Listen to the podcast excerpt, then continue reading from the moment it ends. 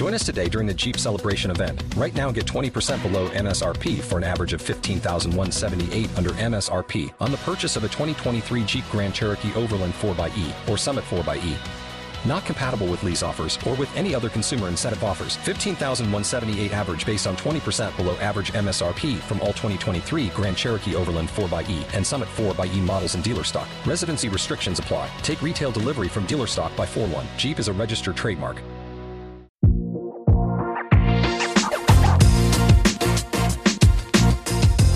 Behind the Knife, the surgery podcast. Relevant and engaging content designed to help you dominate the day.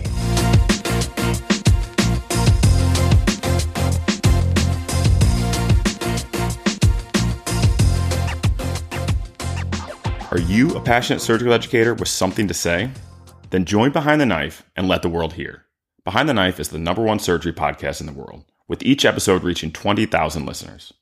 Our current group of subspecialty teams have created incredibly diverse and engaging content but their commitments are nearly finished, and we want to open up the opportunity to all of our listeners. We're looking for teams of three to four surgeons who will develop one new subspecialty podcast every four months. To learn more, check out the show notes or contact us at hello at behindtheknife.org. Applications are due February 13th. Welcome to another episode of Behind the Knife. I'd like to take a minute to introduce you to the bariatric team again at the University of Nebraska Medical Center. My name is Corey McBride, and I'm the Chief of Minimally Invasive and Bariatric Surgery. And I'm joined by my colleague, Tiffany Tanner, who's an Associate Professor of Surgery and also has a very robust bariatric practice. She serves as our Residency Program Director as well. I've been in academic bariatric surgery for over 20 years. And one of the most common questions I get from medical students and other trainees is who's eligible for bariatric surgery? And this is a great question, but to answer it, we really need to back up a little. Prior to 1991, the National Institutes of Health put together two different consensus panels that, based on the literature that time, actually did not recommend bariatric surgery. But finally, in 1991, when the NIH put their consensus panel together and evaluated the literature of that time, both the risks and the benefits of bariatric surgery were used, and they were able to create a set of recommendations. The literature at that time covered two procedures the open vertical banded gastroplasty and the open Roux-en-Y gastric bypass. After they reviewed the literature, their recommendations were to consider bariatric surgery if a patient had a BMI greater than or equal to 40, even if there were no comorbidities yet. Because we already knew at that time patients didn't live quite as long. They also recommended considering bariatric surgery if the BMI was greater than or equal to 35, if the patient had high risk comorbid conditions. And they gave us a pretty specific list at that time severe diabetes, life threatening cardiopulmonary problems such as sleep apnea, Pickwickian syndrome, which is pulmonary hypertension, and cardiomyopathy. But they also had a phrase in there that was problems that interfere with lifestyle or employment or family function.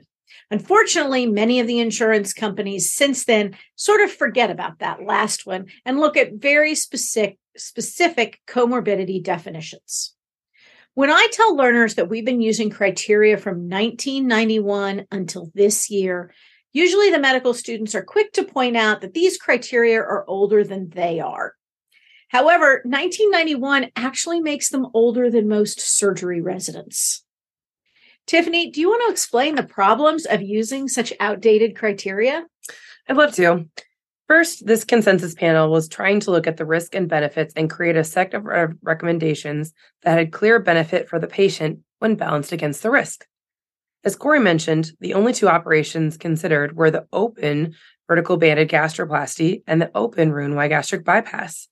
These have significantly different complications versus benefits to what the uh, procedures that we perform today. Neither one of these are still performed today, and we continue to use their risk benefit profile and apply it to operations that have much fewer risks, such as laparoscopic sleeve gastrectomy, the laparoscopic Roux-en-Y gastric bypass, and the laparoscopic single anastomosis duodenal uh, switch with sleeve, also known as the SADI-S. In addition, the body of literature demonstrating the benefits has shown multiple benefits that were not known about in 1991, there are entire books written about the benefits of bariatric surgery, but we're going to try to condense this into the most recent studies. First, the improvement in diabetes control with bariatric surgery has been shown, including in class 1 obesity. The most frequently cited trial is the Stampede trial. In this prospective randomized controlled trial, 150 patients with type 2 diabetes and a BMI of 27 to 43 were randomized to bariatric surgery versus intensive medical management. The goal was to determine the percent of patients who were able to obtain a hemoglobin A1C less than 6 without medications. The five year data was then published in 2017, and it showed that after five years, only two of 38 patients in the medical arm had achieved this endpoint. However, 23 to 29% of bariatric surgery patients had a hemoglobin A1C of less than 6% at five years without any medications. And, this kind of depended on the operation. In patient, in addition, patients who remained on medications used statistically significant less medications than preoperatively, with 89% of insulin users off insulin with hemoglobin A1C less than 7% at five years. And we all know this has a dramatic impact to health and weight overall.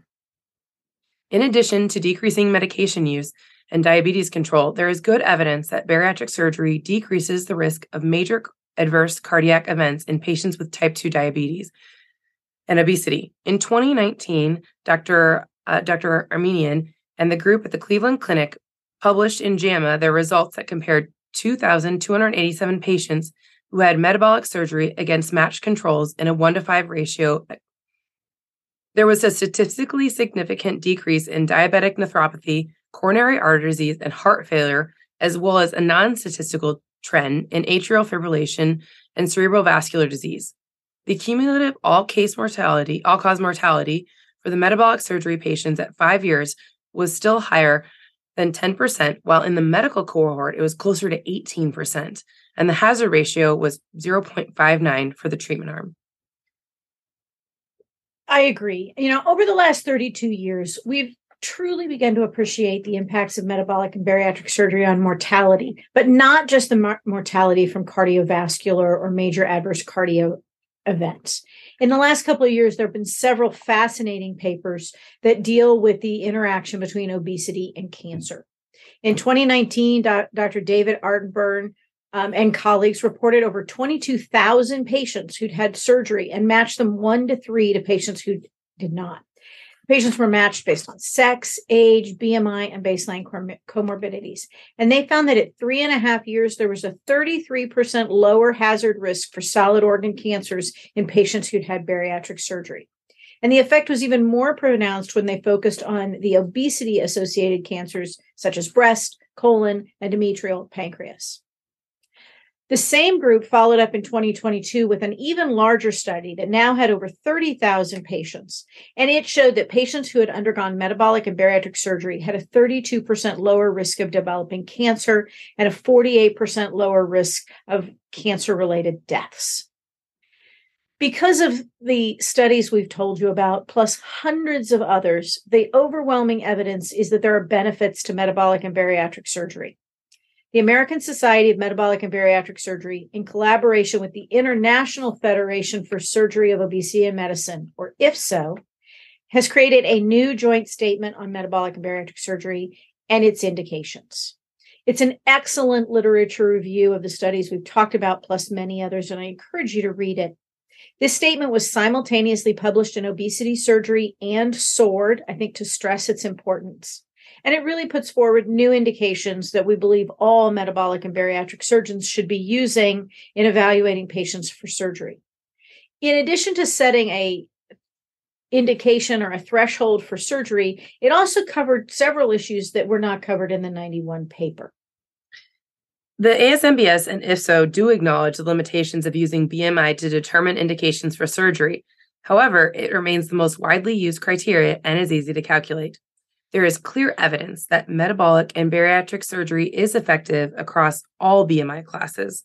We no longer use terms such as severe obesity or morbid, morbid obesity, but instead use class 1 obesity for a BMI of 30 to 34.9, class 2 obesity for a BMI of 35 to 39.9, and class 3 for a BMI greater than 40.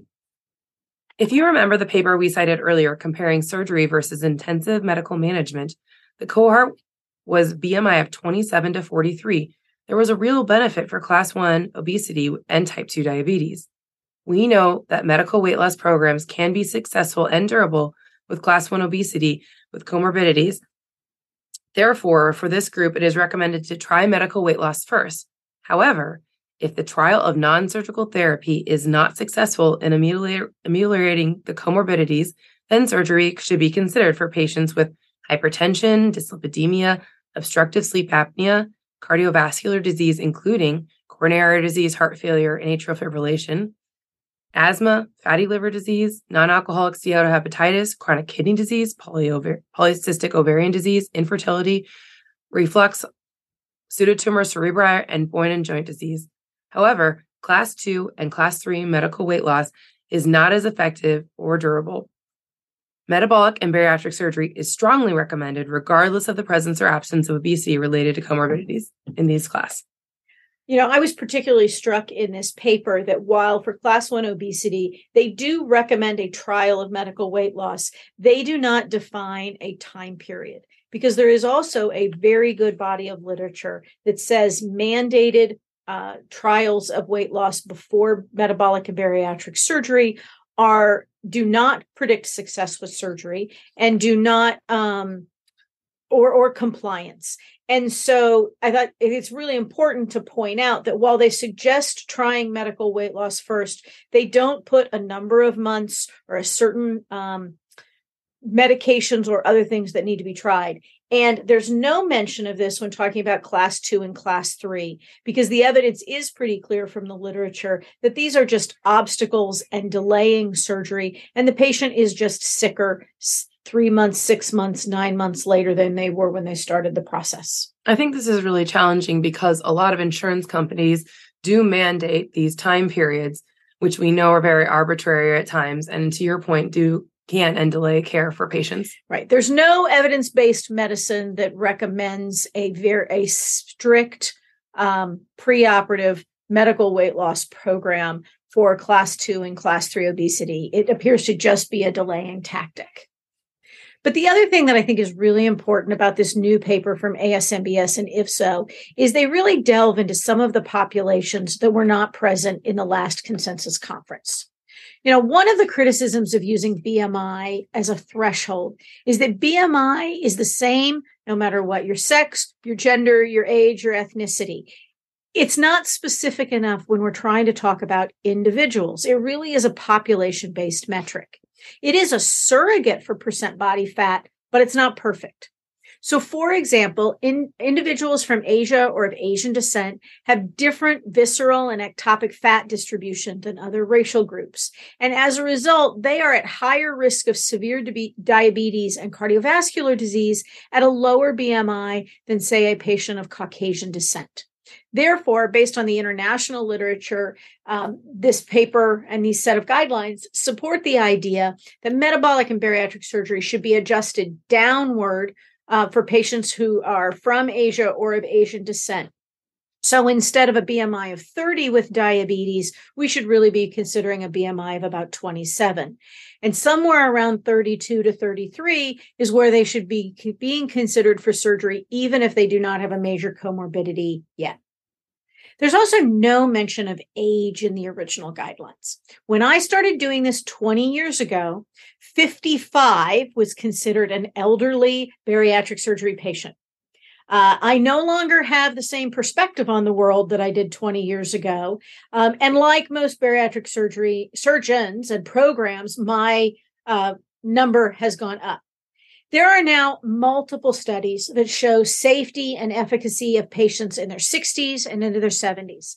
Now, there is at least one paper that suggests a slightly higher complication rate in patients in their 70s, but it is not a dramatically higher complication rate. And that slight increased risk of complications is still balanced against the overwhelming benefits that they might have. So, one of the uh, things in this uh, the ASMBS IFSO guidelines is rather than using an age cutoff, we really should be looking at the individual patient and what their status is. So consider frailty, malnutrition, cognitive capacity, smoking status, rather than using age. I think this also kind of highlights some of the other things that the paper was talking about, which is metabolic surgery in the high risk patient or controversial patient. So, again, things like BMI greater than 60, patients with cirrhosis, or patients with heart failure. These should not be truly contradic- contradic- contradictions to surgery in general. I think these patients do need to be more closely looked at and optimized prior to surgery. And have to be looked at on an individual basis about how they will tolerate the surgery itself as opposed to a true contraindication. Absolutely. I mean, if you go back to that 1991 consensus conference, they listed things such as severe cardiopulmonary disease, severe liver disease as absolute contraindications. And I think they have shifted over time to becoming relative contraindications. So it depends on the patient. It depends on how much their disease has progressed. It also depends on the center. So not every bariatric center should be doing patients who are on a liver transplant list if with the exception of their weight, or doing patients with an LVAD in place. But certainly in centers that have the infrastructure, the resources, the medical subspecialists to try to support the program, this is an absolute amazing population. I mean, there's nothing better than hearing that the patient you did bariatric surgery on six months ago got a heart transplant last night because they now met the weight criteria, the comorbidity resolution criteria, and you realize you've just helped them get a new lease on life. Um, children um, and adolescents were also not addressed uh, 32 years ago. Um, and it really took time for a body of literature to start to collect that showed that uh, children and adolescents could be safely done. Now, the ASMBS did release an adolescent criteria paper um, about 10 years ago as well that did start to establish what we should look like look at for kids and teens. Um, but it's been really uh, stressed more in these current versions. You know there are multiple studies. Um, probably the one i followed over the years was the teen lab study um, looking at teenagers and their weight and, and health improvements over time. And there have been multiple sub analysis of the teen labs that have been published looking at their cardiovascular risks, their mobility, their mental health issues. And as a body of literature, I think it's incredibly supportive of the idea that we can safely do surgery on children and adolescents. Now, early in the bariatric surgery literature, there were also concerns raised that surgery could impact their height growth or their sexual development. Um, but that has now been looked at many times over the years, and there are no studies that show that metabolic or bariatric surgery negatively impact their puberty, their development, how tall they end up being. Therefore, criteria such as a Tanner stage or bone growth should not be being used. Instead, what the ASMBS and IFSO recommends is using BMI greater than, than the 120th 120% of the 95th percentile, which is the definition in, in children and adolescents of class 2 obesity, or a BMI of 140% over the 95th percentile, which is the definition of class 3 obesity. Um, there's also evidence to support the use of metabolic and bariatric surgery in patients with syndromic obesity with a high genetic component, patients with developmental delays or who might be on the autism spectrum, or a history of trauma, including brain trauma that might be contributing to increasing appetite and eating. So, again, I think what this paper is really trying to do and what these guidelines are is it's not about age. It's about the individual patient their support your program support um, and what is the best thing for the individual patient. I think the other thing that the paper does a really nice job out is calling out is bridge to treatment or how do you get this patient population to tolerate or have better outcomes for certain operations. And the operations that they particularly call out are joint arthroplasty, abdominal wall hernia repair, and organ transplant. We know that patients with a high BMI have higher risk of complications, including surgical site infections and ultimately failure of their initial operation, whether that's hernia recurrence or recurrence of pain after a joint arthroplasty or degeneration much faster, or higher risk of, of uh, having a return of organ failure. So we know that these patients overall will do better going into these operations with a lower BMI. One of the things I love about papers like this, though, is sometimes they find a paper I've never seen before. And this was one of the examples. So, um, when talking about joint replacement, uh, they referenced a paper that was actually published in 2020 um, regarding uh, knee arthroplasty, and they randomized the patients. But essentially, they they took 82 patients and they randomized them to either bariatric surgery prior to a knee replacement or non-operative weight management before the knee replacement. And I think, as we would anyone who's in this field would expect, um, the patients who had bariatric surgery before their knee replacement did better and had fewer complications.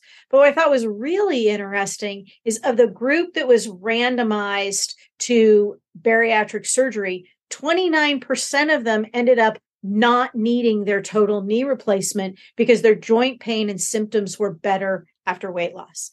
And so, again, love this whole paper because it's really opened my eyes to some literature that I had just missed in trying to stay up to date. I, I think that the other thing, you know, so one of the part other parts of my practice, I do abdominal reconstruction.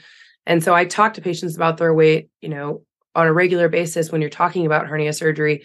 We know that for every point that a patient has a BMI greater than 35, it dramatically increases their risk of complications for hernia surgery. And so addressing their weight before surgery really helps for better outcomes long term. I think that paper just really, this paper really just emphasizes how overarching weight can really impact patients' health. Absolutely. This paper does not actually touch on the benefits you know i think covid and the pandemic also brought up to many of us that you know obesity is a real disease and it has real consequences. And i'm trying to be an optimist that this will help insurance companies and employers really realize we need to treat obesity. You know we hope you've really enjoyed this discussion. Like i said these asmbs IFSO guidelines uh, or indications for surgery i think are very important. They're a huge step forward in where we were um, and I think to what really emphasizes that is uh, both obesity surgery and SOARD published this simultaneously to make sure we were sort of um, get the word out to the best of our ability. But the other is the editorial boards of both journals have now said in the future, if you write a paper on metabolic and bariatric surgery, these are the guidelines you should be referencing. They really don't want to see future papers continuing to perpetuate the 1991 standards so that the entire field of metabolic and bariatric surgery moves into the current standards.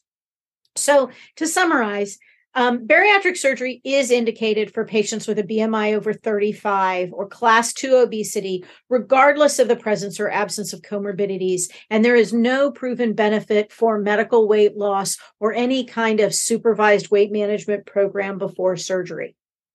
Um, surgery is also indicated for a BMI greater than or equal to 30 with comorbidities that have failed durable weight loss or comorbidity resolution with medical weight loss. Um, and then finally, as I mentioned, these numbers need to be adjusted for patients uh, from Asia or of Asian descent. And this really does open the door to talking about patients at the extreme ends of age.